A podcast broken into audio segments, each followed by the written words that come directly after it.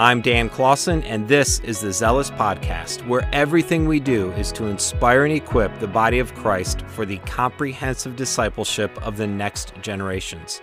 I would like to take a quick moment and specifically welcome back some of our international listeners to the podcast Dave and Diane in Mexico, Bernard in Nairobi, Bree in Australia, along with our growing family of brothers and sisters in Christ in Canada.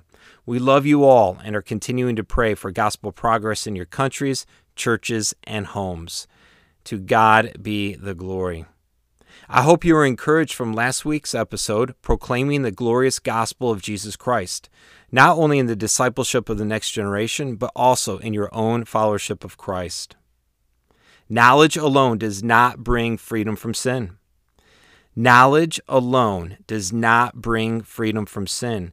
So then, how purposeful are we being in the discipleship of the next generation? This episode, Disciple the Mind, Heart, and Will, walks us beyond just the mind of the child and into prayerfully engaging the heart and influencing the will of the next generation. Let's listen in as David, Sally, and Jill discuss the fifth commitment for the discipleship of the next generations disciple the mind, heart, and will. We've been talking about the whole counsel of God, teaching all that Christ has commanded us, and now trying to unfold over the course of 20 years the whole gospel. How do you actually set out to do that? I mean, you got you roll up your sleeves. Now we got to set about this task. How do we do it? Good question. which leads to our fifth commitment, which is the importance of discipling the mind, heart, and will, the whole child. And um, it starts with the mind, of course. Children cannot act upon that which they don't know. Mm-hmm. So we need to give them knowledge of the truth, the Bible, and instruct their mind with it. And what I mean by that is instructing the mind is not simply presenting children with information. It's t- it's instructing them how to think, how to process that information, how to interpret that information. There's, there's a distinction between reading the Bible, which that's a place we start, but also studying the Bible. And so we need to intentionally be teaching children how to think biblically and critically and reason with Scripture. And that's one of the reasons why we really encourage you need the Bible in teaching children, and you need them to be looking at their Bible to understand how to read and interpret and apply Scripture. So, of course, it's going to be dependent on age. Preschoolers, younger children, you are mainly giving them information. Um, and they need that, that gospel alphabet, as we talked about. But then you need to start building thinking skills in them. For example, in first grade, when we look up a verse, and these children, these first graders, are looking in their Bible, and we have one verse, maybe Isaiah 44 24, asking specific questions, even for a first grader. This is about God creating the earth by myself, hmm. who alone stretched out the heavens and earth. And children, you know, you can ask questions. What word does the Bible use to show that God didn't have any helpers when He created the heavens and the earth by myself alone. It seems simple, but you're teaching a first grader mm-hmm. important Bible study mm-hmm. skills. And you just build on that time after time. So, a lot of people talk about active learning in mm-hmm. children and why it's so important. And too often, active learning means, you know, having them jump up and down or act out parts. When we talk about active learning, the most important activity is what's mm-hmm. going on in here. Mm. That they're actively engaged with the scriptures. They're learning what does this verse mean? How does it fit into the bigger context of God's word? How does it inform a particular doctrine? What does it say about God? So that needs to be very intentional um, as we educate our children to have that mindful one of the things that has been amazing to me is how many children grow up with lots of Bible facts, but they don't know how to think biblically. Mm. They don't know how this verse is informed by these passages of scripture or how it fits into the bigger picture of the gospel or who man is or who God is. So I think that's where we need to start with instructing the mind. In saying that instructing the mind is really important, it is the first step. It's not the end mm-hmm. game. It, because right thinking is meant to lead to right feelings and desires and right actions, right living. So, so how do you move from right thinking to right feeling, right actions? How does that happen? Well, I think we're asking the question. I mean, we want the child to ask the, answer the question what should I think? What should I be? What should I do? And I think we're talking about the heart, which should follow what you, you know, you should not just know the truth, you should embrace the truth, you should love the truth. And I think it starts with the heart of the teacher. I mean, I remember being in seventh and eighth grade, my parents were in Ecuador at the time, and Barbara Youderian, whose husband was one of the five martyr missionaries there, was my Sunday school teacher.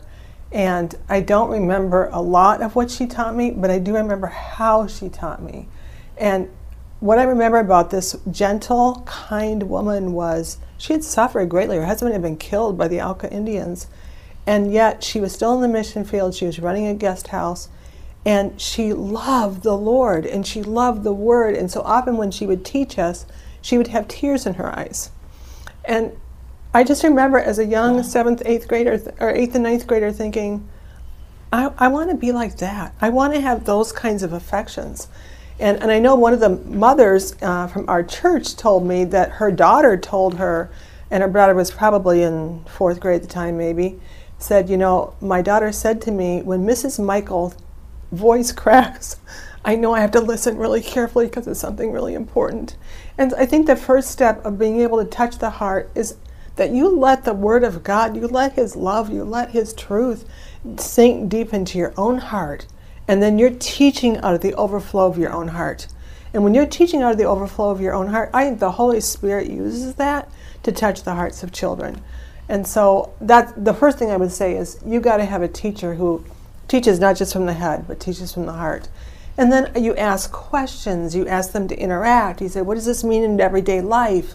You start to put it into context for them so they understand this intersects with what I do in school and how I react in my family and how I treat my friends, how I'm interacting with my grandmother and grandfather. And so I think it means asking a lot of questions. I think application comes really well through questioning, making the child think okay, so what does this mean in real life? What does it mean? I what should I what should I be like? What should I be feeling? What what does God want me to do? So I mean, once you get that heart involved and them uh, wanting to follow the Lord, then the next step is that they actually go out and they put into practice what they have learned. We can lead them to see what the application is. We can't help we can't make them do the application. And so we want a child walking out of the classroom knowing this is what God is calling of me. This is how this interacts with my life. This is how I, the kind of person I want to be. And this is what I'm going to do about it. Those are easy things to say. We can say we want to touch the heart and the will of a child, and we can try in our teaching to lead them to see what that means. We can't make them make that step. There, there needs to be an alertness to the heart. I think just watching you be a mom to our daughters, just this relentless pursuit of the heart. They would often know what the right thing to do was, but you were often just alert to what's the heart response to what they know and pressing in on the heart. And I think even as a teacher, I'm communicating truth when they need to get this truth, but but is there a heart response yeah, and, to and it? asking the hard questions is okay. This is this is hard to do. This is hard to love, isn't it? What is what in your soul is fighting against this? Because we all have a sin nature that wants to fight against, you know, the truth and loving God and walking in His ways and embracing the the, the truths of Scripture and and to be honest about that and say, yes, it's a struggle. We need to look at our own hearts. They're not always right, are they? And giving a child permission to answer questions honestly and not be condemned or and say, "Yep, we're in this with you. We're going to be praying for you." And they can express fear, they can express worry, they can express concern, they can express doubt. I mean, I, I think kids should be able to say, This is really hard to believe. Yep, it is. I think something that's also important in that is um, because children can be feelings based, mm-hmm. and we need to make sure that we're giving them biblical responses. What does God call us to feel mm-hmm. and desire? Um, so that we're not just, do you feel like this? Do you right. feel? We're, we're giving them a call. To, Jesus is commanding you to repent and believe. God is calling you to love Him most of all. God is calling you to be humble. And by engaging the heart, asking those questions in such a way that we're challenging them that this is not just about because many children will express, well, I love Jesus, I mm-hmm. love Jesus. Mm-hmm. And what does that really mean? And I think we have to make sure we give them, engage the heart in the context of the authority of Scripture, that their feelings are to come in submission to what God has called us. Yeah, I think back to Sally's example of Barb Youderian, one of the things we can give them is an example of the kind mm-hmm. of heart. And that's why yeah. In our lesson preparation, we put such an emphasis on pondering these truths that we're trying to communicate and applying them to our own lives first, because if they're real in us, that's going to communicate. Mm-hmm more powerfully, I think, than just the words coming out of our mouth. What is they witness a heart that is rightly responding to this truth, that's that's going to impact them. They're really perceptive oh, in yeah. many ways. If somebody's just up there giving them a spiel, or that, like Sally said, it's coming out of a heart that's just mm-hmm. been. It, it, comes across in a different way, mm-hmm. and God uses it because it's coming out of the Holy Spirit working within you and that has power, not just our words. Mm-hmm. Our words, in and of themselves, have no power. It's God's word, alighted by the Holy Spirit. And I think children are encouraged when they see that we are walking alongside them as sinners, saved by grace, and that we struggle with the same things they struggle with. And we identify with them as co sinners, learning to walk in God's ways, learning to have the right affections for Him and His Word. And I, I think that's helpful for them to see no one has arrived. We're all in this together. And we're coming alongside, we're living coram deo before the face of God. And how do we authentically do that? I remember teaching um, fifth and sixth grade uh, one, and we were going over David's Psalm of Confession, and we ta- we were talking about what happens when you have sin and you don't confess it and David talks about his bones are drying. You know, you know, it's just very, very descriptive there in that psalm. And and and I and I, it wasn't part of the lesson. It was just Holy Spirit prompted. I said, "Does anybody have an experience of sin, having sinned, and not and just hiding it in your heart and not confessing it?" A fifth grade boy raised his hand. He said, "Yeah, I was in a fishing contest, and I said that I want I I caught." I think it was three or four, I don't remember, three or four fish and I caught, he really caught one less than he said. And he said, I lied. and I said, and he said, I got a trophy. And I said, mm. well, how does that, how does that affect you now? He says, every time I look at that trophy, I feel guilty. And that you could hear a pin drop in that classroom. And I said, you don't have to live with that. And we walked through what repentance and confession, and he did it. I mean, it was just, it was a beautiful time in our classroom, and not just for that boy who was brave enough to confess his sin, but for everyone watching and recognizing sin is something you take seriously. You don't want it in your life. You feel guilty when you look at this trophy. And I said, You can be free from that. And that's gospel grounded. It is.